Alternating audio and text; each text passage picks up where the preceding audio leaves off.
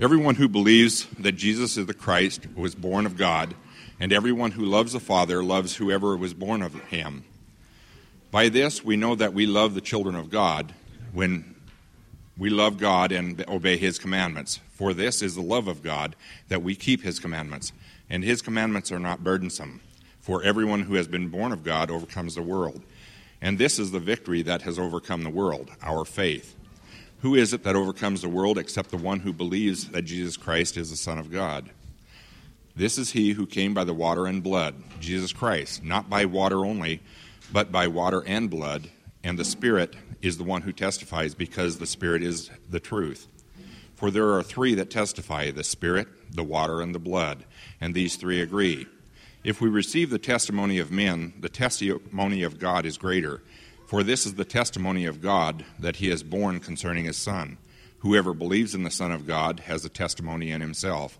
Whosoever does not believe God has made him a liar because he has not believed the testimony of God has borne concerning his Son. And this is the testimony that God gave us eternal life.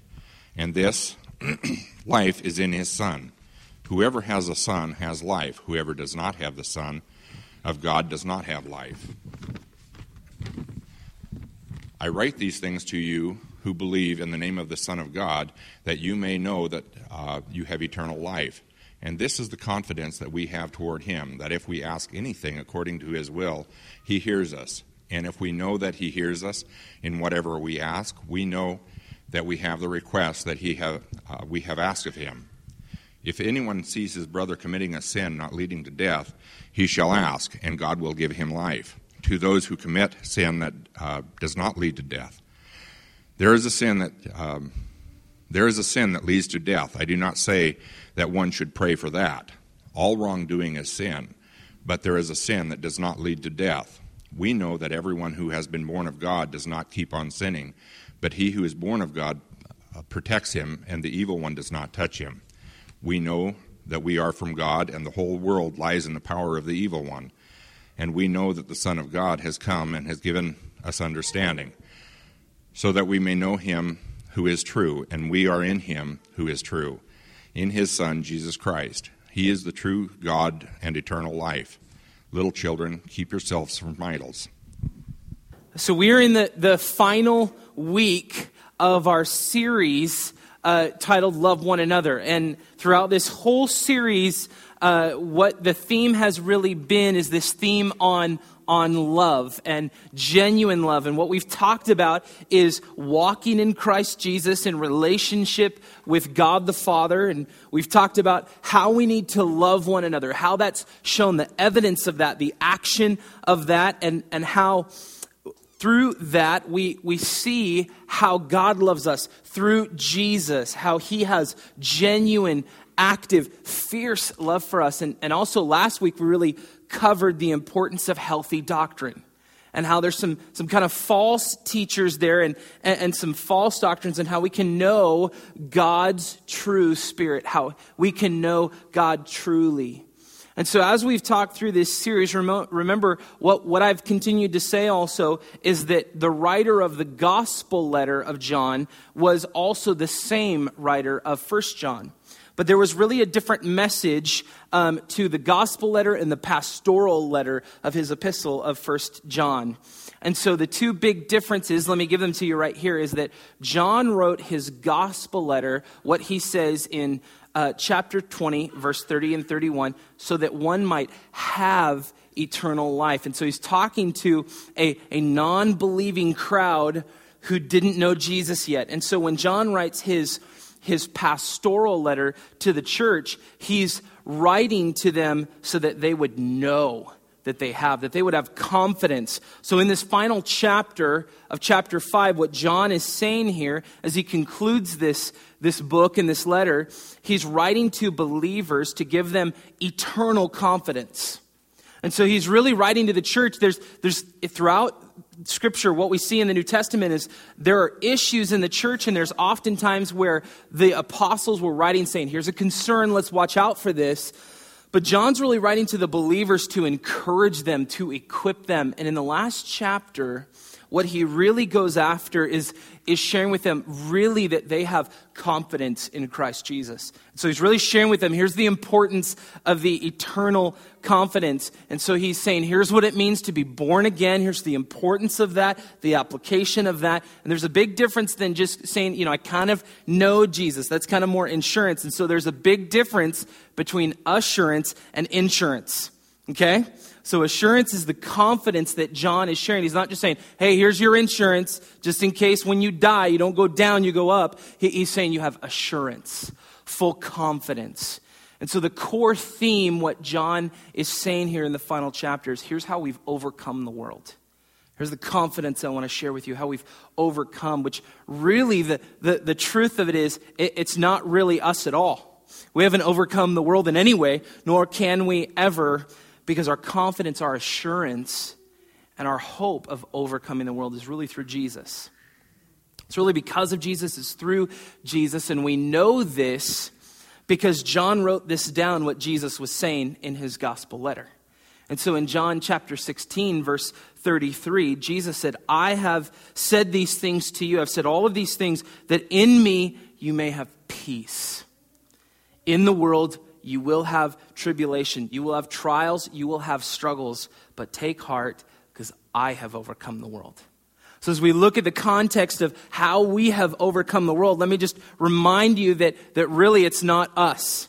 Okay? So, so we have partnership, we have, son, we have sonship, daughtership, we have citizenship with Christ Jesus because he overcame the world.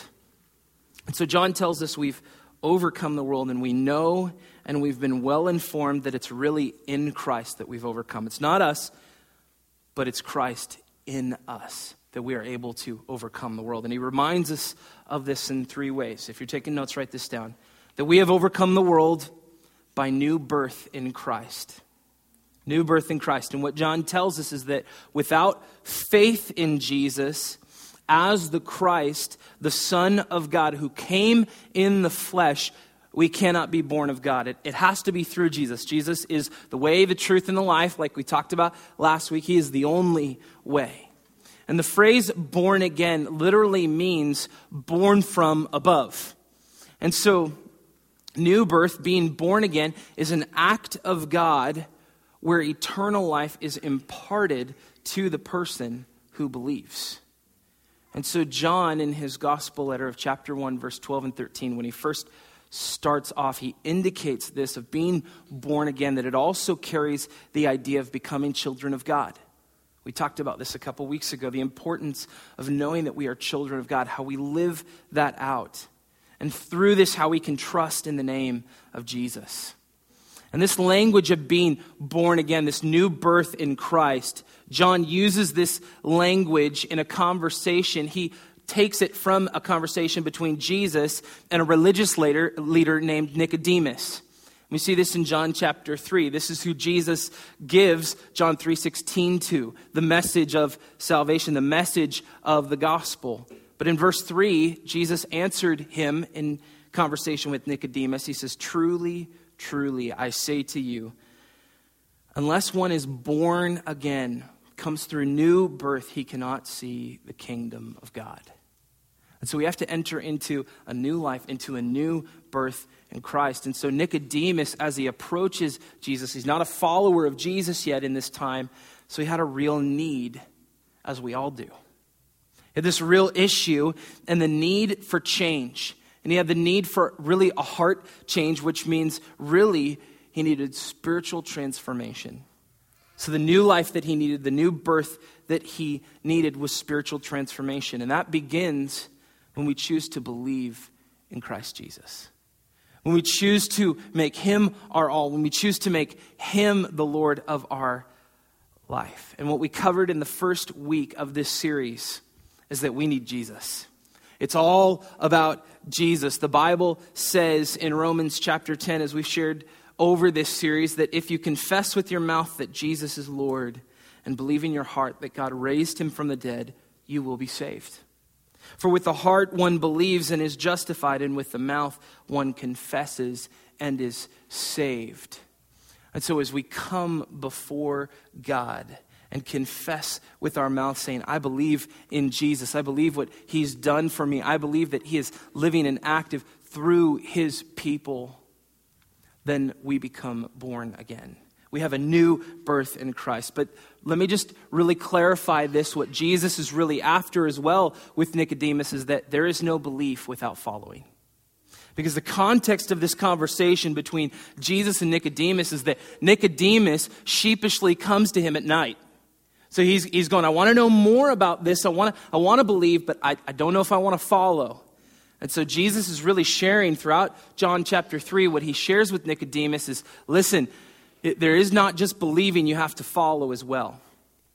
Because you can believe in something and not be active in it.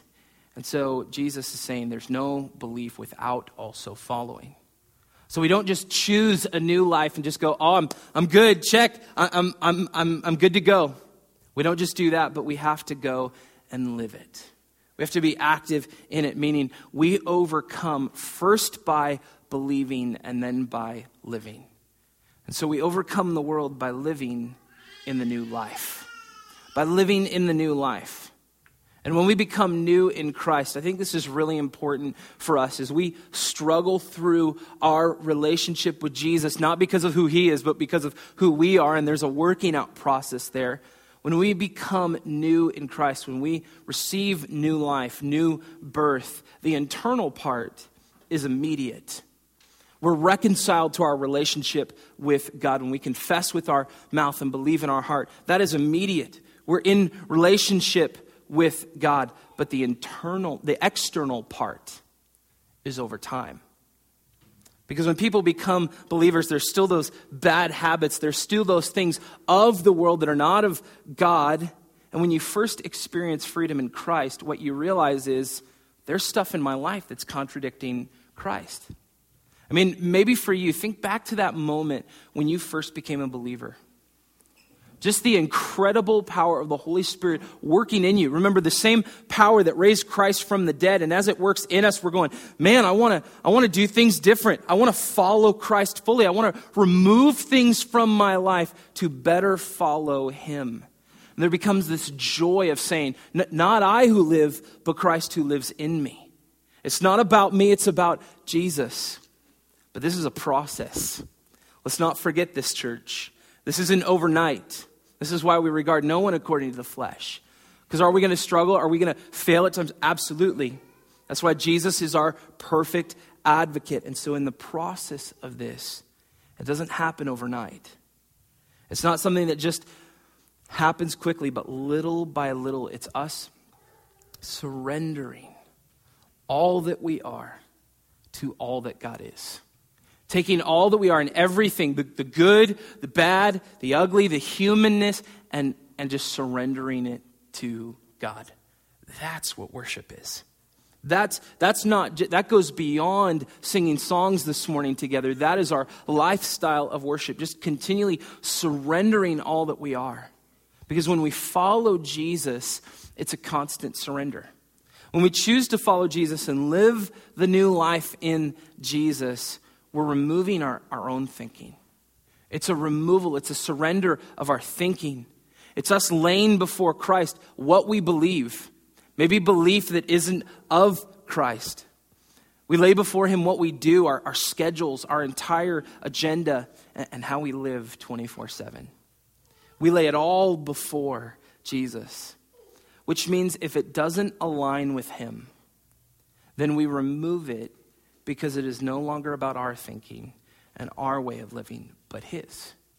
And so we talked about this last week when we talked about the abiding process, what it means to abide in Christ. That there's really this pruning process that's necessary, saying, Man, God, if that doesn't align with you, would you cut that out of my life? And that's something we need to surrender and submit to, saying, God, is that something that doesn't, doesn't bring you glory? Then, then I need to remove myself from it. And what I said in week three that, that I just want to remind you of is that receiving Jesus means that when we surrender ourselves, when we receive Jesus and walk in this life, as he comes to us as leader, we surrender our own leadership.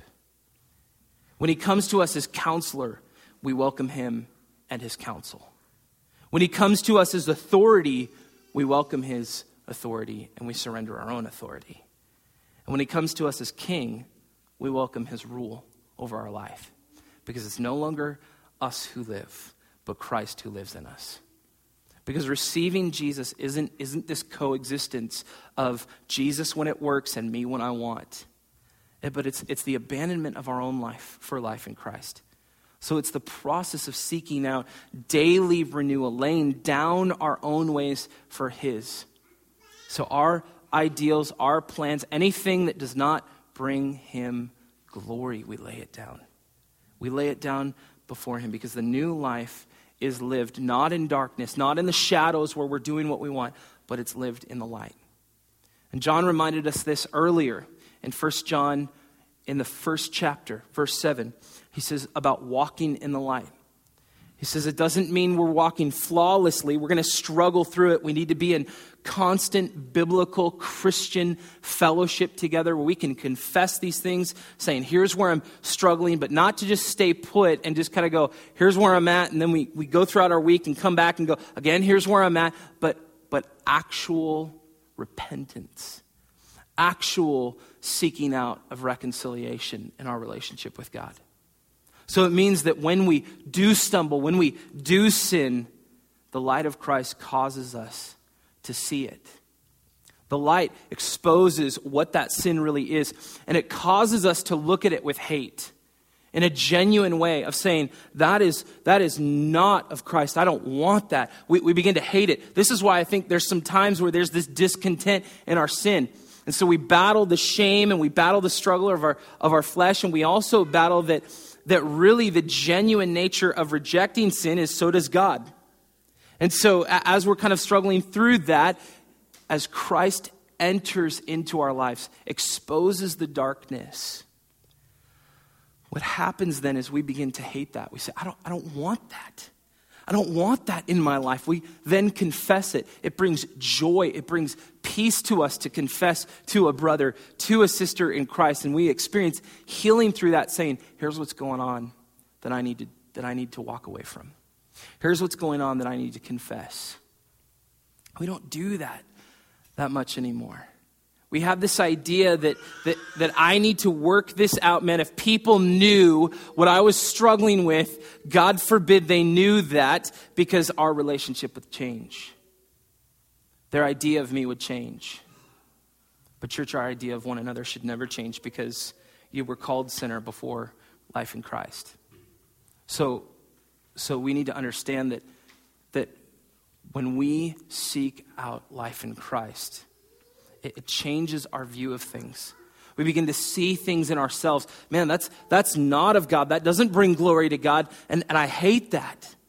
Not that we look at one another and go, man, I hate you, or, I hate what's going on with you, but we hate that of which is not God. And then we need to confess it to one another. Because living in the new life is not, is not a solo mission. Remember when Jesus sent out his 11 disciples in Matthew 28, he didn't say, hey, each of you go your separate ways now and try to do the best you can. He says, walk together in this, build into people's lives, make disciples. Confess these things, teach them all that I have commanded you, and move forward with Christ. And so, if we're going to live in the new life, lived in Christ, if we're going to begin to see what is going on in our life that is not bringing glory to God and look at it and, and say, man, I, I hate that. That needs to be removed. That's sin. That's darkness. It's not of Christ. We need to confess that to one another. We need to confess that to God. And we need to begin to move forward with Christ. Fully move forward with Christ. And the third thing that we have overcome, of how we overcome, is by knowing God and being of God. John gives some very encouraging words here, but with a very important truth that truly knowing God means we have a personal, intimate, and real relationship with Him. And, and we cannot think or, or get into the dangerous belief that we can know God without being in relationship with God. Because you can know a lot about someone and not really know them. Like, I, I, I know a lot about different people, that doesn't mean I really know them. I mean, there's a lot of people who really know a lot about our president. They know more bad about how they wouldn't do things, but do you really know him? The person who we have a tendency to just say, well, I would do things different, do we really know them? Because John's saying here, if you truly are of God, then you know God. Because those go hand in hand. We cannot just have knowledge of God, we have to be in relationship with God, and that is how we are of God. And so, in these last nine verses that John gives us, there's a lot of content here. But what I really want to pull out is this verbiage that he uses, these, these words together when he says, of God and from God. And he uses these several times. And so he's really rooting his position to the believers that those who know God are of God, meaning that they have overcome the world and they're not of the world, but they're of God. They're walking in life with Christ and they are of God because being of Him means our life is lived in Christ, it's not lived in the world. And being of the world means living for ourselves, living in darkness, and in idolatry, which is the last piece that John gives to the church.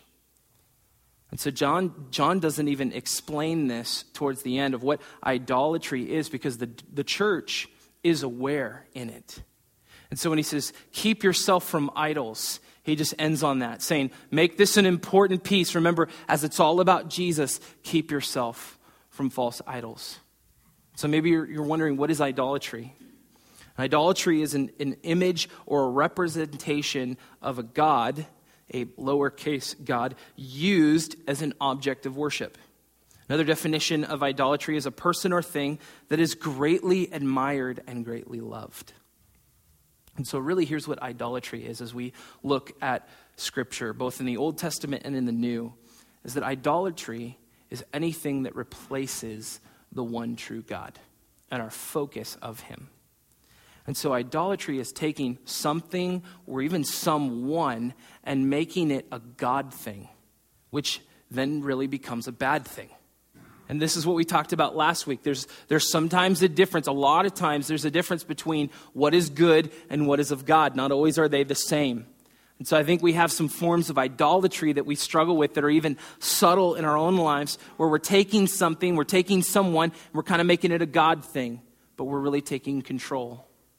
Because worship is where we're positioning everything before God to bring Him glory everything, that, that we're taking all that before God of ourselves, saying, God, I want to bring you glory. If it doesn't bring you glory, then remove it from me. Because knowing God and being of God means we desire to bring him glory.